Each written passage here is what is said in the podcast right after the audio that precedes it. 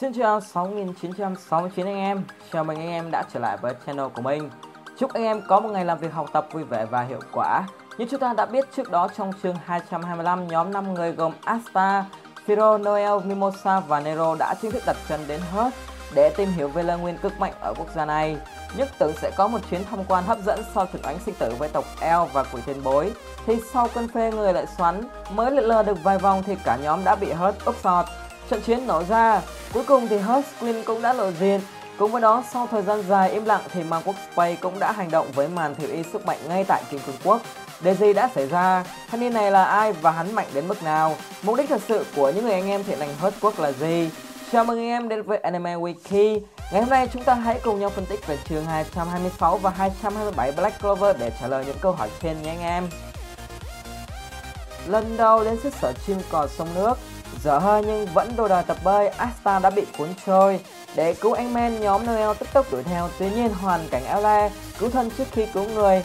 Noel cùng Finro và Mimosa phải lao vào cuộc chiến với kẻ tự xưng là linh vệ của Hush, Gaja. Với khả năng thống nhận mana tự nhiên cùng ý lực và tốc độ của lôi ma pháp, Gaza hoàn toàn làm chủ tình hình và gây rất nhiều khó khăn cho những người anh em Clover. Nếu xét về bản chất, thì lôi ma pháp của Gaza hoàn toàn giống với lôi ma pháp của Lux. Tuy nhiên khác với phong cách cận chiến của Lux, Gaza sử dụng lôi ma pháp của mình như một pháp sư tấn công diện rộng từ xa. Bên cạnh đó, anh có thể dễ dàng thay kịp tốc độ ma pháp không gian của Firo và cả tốc độ trong trạng thái Valkyrie của Noel. Trong chương 177, chúng ta từng được chứng kiến Valkyrie mạnh mẽ thế nào khi Noel dùng nó hạ gục Letole trọng sinh, khi mà chính Nozel đã hoàn toàn bất lực. Tuy nhiên khi đối đầu với Gaza dù có sự trợ giúp của Firo và Mimosa, Noel vẫn gặp rất nhiều khó khăn. Chúng ta chưa biết được toàn bộ sức mạnh của Gaza, nhưng chắc chắn rằng sức mạnh ấy cũng ngang ngửa với một đoàn trưởng đấy anh em ạ. À. Có anh em nào hóng kèo Jamie Gaza không? Thanh niên mặt lạnh này oán nhau ở hết thì khi thế vậy chứ đến Clover không có mana tự nhiên thì là bị Miden vả cho không trượt phát nào cũng nên ấy. Trong trận chiến với Gaza, nhóm Noel cũng phát hiện một loại ma pháp vô cùng lạ lẫm đó là ma pháp cổ ngữ. Đây là những vòng ký tự kỳ lạ xuất hiện khi Gaza thi triển ma pháp. Mimosa đã nói rằng đây là một loại ma pháp đặc biệt chỉ có ở Hearth. Qua cách Gaza truyền cổ ngữ lên trời, mình nghĩ những ký tự này rất có thể là con đường kết nối giữa pháp sư và mana tự nhiên. Qua đó họ có thể tích tụ điều khiển luồng mana to lớn này. Nếu xét về khái niệm thì cổ ngữ là những ngôn ngữ, ký tự chứa những thông điệp nhất định từ các thế hệ ông bà cụ kỵ. Với chiều dài hình thành 1.200 năm của Hearth, thì rất có thể đây là ngôn ngữ ban đầu mà họ dùng để kết nối với tự nhiên và nâng tầm cho những ma pháp thuần túy của con người. Quay trở lại trận chiến giữa nhóm Noel và Gaza. Nếu anh em để ý thì gần đây Tabata đang dành rất nhiều đất diễn cho đứa con ghẻ của dòng họ Silva Noel. Và việc Noel được lựa chọn đến hết lần này báo hiệu rằng rất có thể trong khoảng thời gian sắp tới, bé cưng lại tiếp tục được bốc sức mạnh. Sở hữu thủy ma pháp, được tham quan vùng đất thuần mana tự nhiên, còn gặp chúng thủy tinh linh, Tabata đang muốn làm gì đây? Đúng là anh đã thương thì muốn làm người thường cũng không được mà. Ở đây tu luyện không biết mạnh cỡ nào nữa anh em ạ. À. Mặc cho Noel đang lồng lộn trèo đèo lội suối tìm Crush thì cùng lúc đó Asta đang miệt mài tìm cách hái bưởi. Vậy là qua nhiều năm tung hỏa mù đánh lạc hướng fan hâm mộ thì cuối cùng Tabata đã trình làng toàn bộ diện mạo của thủy tinh linh Odin. Nếu phong tinh linh Bell là một cô bé nhỏ nhắn dễ thương, hỏa tinh linh là một con rồng lửa không rõ giới tính được cái thì thủy tinh linh lại được xây dựng đúng chất sự vĩ đại của biển cả với ngoại hình của một người phụ nữ khổng lồ.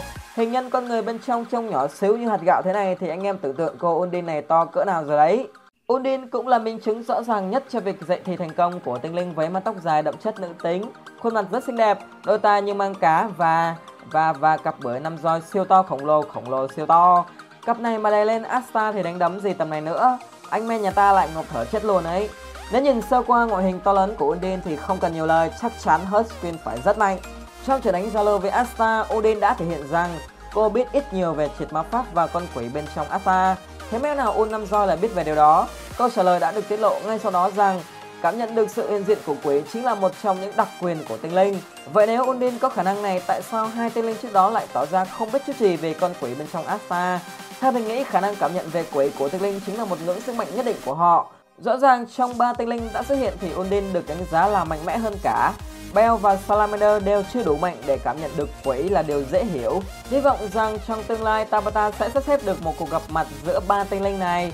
Chắc chắn sẽ rất thú vị đấy anh em ạ. Sau màn vòng vo tam quốc thì cuối cùng diện mạo nữ hoàng hớt đã lộ diện. Anh em đừng bất ngờ nhé. Trông ngáo ngáo thế này thôi chứ diện đồ lên thì xinh lắm đấy. Sau rất nhiều kỳ vọng thì Hurt Queen lại là một cô nàng màu sắc vô cùng dễ thương và tên của cô là Ropechika. Nếu nhìn về diện mạo thì Ropechika trông khá trẻ, tầm 25 đến 35 đấy anh em ạ. Cô thể hiện mình là một người khá vụng về và vô tư, khiến Serke còn hoài nghi về chính năng lực của nữ hoàng này. Tuy nhiên, sự hoài nghi ấy nhanh chóng bị dập tắt khi Ropechika phô diễn khả năng một mình cân cả đất nước, ngôi nhà điều khiển cả thế giới bằng ma pháp của mình. Uni cũng nói rằng Ropechika đã được thừa hưởng hầu hết quyền năng của người tiền nhiệm. Đây có thể là một nghi lễ bắt buộc của Hurt khi họ bàn giao cương vị đứng đầu cho người khác. Chúng ta có thể hiểu là khi kiếm được người kế nhiệm, các Hurt Queen sẽ dạy dỗ và đào tạo người đó với những quyền năng được duy trì qua các thế hệ nữ hoàng, kể cả giao kèo với Odin. Điều này hoàn toàn khác với Clover khi mà chúng ta chưa từng được nghe Julius nhắc đến bất cứ vị ma pháp vương nào trước đó. Có ẩn khúc gì ở trong đây chăng?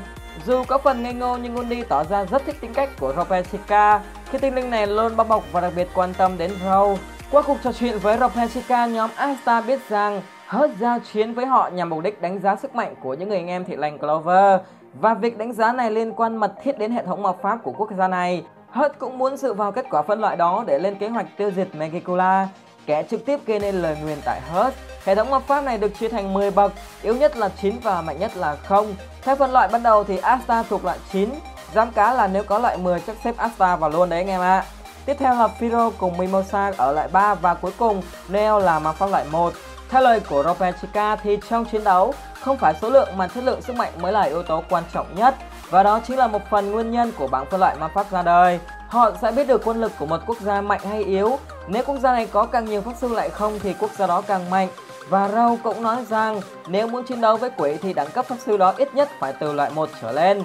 Theo nhận định cá nhân của mình thì cách phân loại và suy nghĩ của Hurt có phần khá máy móc và dập khuôn. Rõ ràng, trong trận chiến bên cạnh sức mạnh cá nhân thì sự đoàn kết cùng với tinh thần chiến đấu đóng vai trò rất quan trọng. Chúng ta đã thấy chính thanh niên được phân loại hạng 9 đã khẳng định rõ ràng về điều đó. Bên cạnh bảng phân loại ma pháp, Husquin còn tiết lộ một điều vô cùng quan trọng rằng chính cô chứ không phải ai khác là nạn nhân của Megicula bằng một lời nguyền chết chóc ngay tại bụng cô nàng này. Dù chúng ta chưa được biết chính xác thời điểm Raw bị Nguyên rủa và tại sao cô cùng Undy lại biết chính xác thủ phạm lời Nguyên đó là Megicula, nhưng có một lưu ý mà mình đặc biệt nhấn mạnh đó là trong chương 223, Dorothy đã nói rằng tuyệt đối không được nhắc đến tên của Megicula trong thế giới thực tại.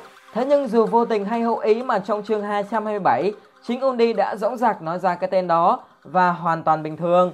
Qua việc này mình nghĩ rằng lời nguyên của Maggie không tác động lên tinh linh hoặc một khía cạnh nào đó, nhưng nếu tinh linh đó đủ mạnh sẽ không bị lời nguyền này chi phối. Dù sao trận chiến giữa tinh linh với quỷ vẫn luôn đáng chờ đợi mà phải không anh em? Qua cuộc nói chuyện với Rose chúng ta đã phần nào hình dung được kế hoạch tiếp theo của Hurt. Theo đó họ muốn thành lập một liên minh với Clover để tiêu diệt Magicula. Nếu đã đủ tự tin để làm điều đó thì Undi phải biết được vị trí chính xác của Megicula và cô đã khẳng định điều này khi nhắc đến vùng đất đó. Black Clover chỉ xoay quanh bốn vương quốc chính. Nếu Megicula không có ở Clover và Hurt thì chắc chắn nhất định hắn đang ở Diamond và đặc biệt là Spade. Khi đã xác định được Megicula thì vấn đề của chị Bưởi lúc này chỉ là làm sao để tập hợp đủ sức mạnh và phương pháp tối ưu để tiêu diệt được con quỷ này mà thôi. Ngay cả một tinh linh mạnh mẽ như Undin còn ngán một một với Megicula thì anh em đủ hiểu thanh niên quỷ này cũng thuộc loại cực phẩm rồi đấy. Trong chương 227 kết thúc bằng hình ảnh nhóm Magna, lúc Vanessa vô cùng hoang mang khi bắt gặp một cảnh tượng toàn bộ binh lính Diamond gục ngã dưới chân một pháp sư của ma quốc Thậm chí Magna còn nói rằng trong số những bại tướng ấy có những người mạnh ngang ngửa với một đội trưởng ma pháp kỵ sĩ. Nếu nhận định của Magna là chính xác thì quả thực người đàn ông bí ẩn này rất rất mạnh. Chúng ta từng chứng kiến một pháp sư cũng có khả năng một vs ôn khủng ở Clover đó là Danatio. Theo đó, Damnatio sử dụng ma pháp của mình như một cán cân công lý và trừng trị những kẻ được hắn xem là có tội, bất kể số lượng tội nhân là bao nhiêu. Nếu không có Asta thì việc cả team hắc một ngu ngậm hành trước Damnatio là điều hoàn toàn có thể xảy ra. Nếu người đàn ông bí ẩn kia có thể làm điều tương tự thì hắn rất mạnh trong chiến đấu đơn độc hoặc hắn có thể sử dụng ma pháp diện rộng rất bá, bất kể số lượng kẻ địch như thế nào. Đứng trước sức mạnh ấy, ngay cả thanh niên máu liều nhiều hơn máu não như Lức cũng phải thụt đầu. Thì anh em hình dung đến áp lực sức mạnh pháp Spy tỏa ra kinh khủng cỡ nào rồi phải không nào? Một điều nữa mình muốn nhắc đến trước khi kết thúc video này, đó là việc Kim Công Quốc bị pháp Spy tấn công đã khẳng định Spy chính là kẻ thù chính của ba vương quốc còn lại. Từ trước đến nay, Diamond được biết đến tập trung phát triển quân sự bằng khoa học kỹ thuật và liên tục quấy nhiễu biên giới Clover. Thế mà gặp Spy thì lại tay ngòi, đúng là không quyết liệt thì không được việc anh em ạ. À. Kẻ thù của kẻ thù là bạn, rất có thể với tình hình này, việc cả Hurst, Clover, Diamond cùng nhau thành lập liên minh tấn công Space là điều có thể xảy ra. Với bát tướng cùng sức mạnh khoa học kỹ thuật thì Diamond sẽ là một đồng minh lý tưởng cho bất kỳ trận chiến nào đấy anh em ạ. À. Và video của mình sẽ được kết thúc ở đây. Cảm ơn anh em đã lắng nghe. Xin chào và hẹn gặp lại ở những video sau nhé.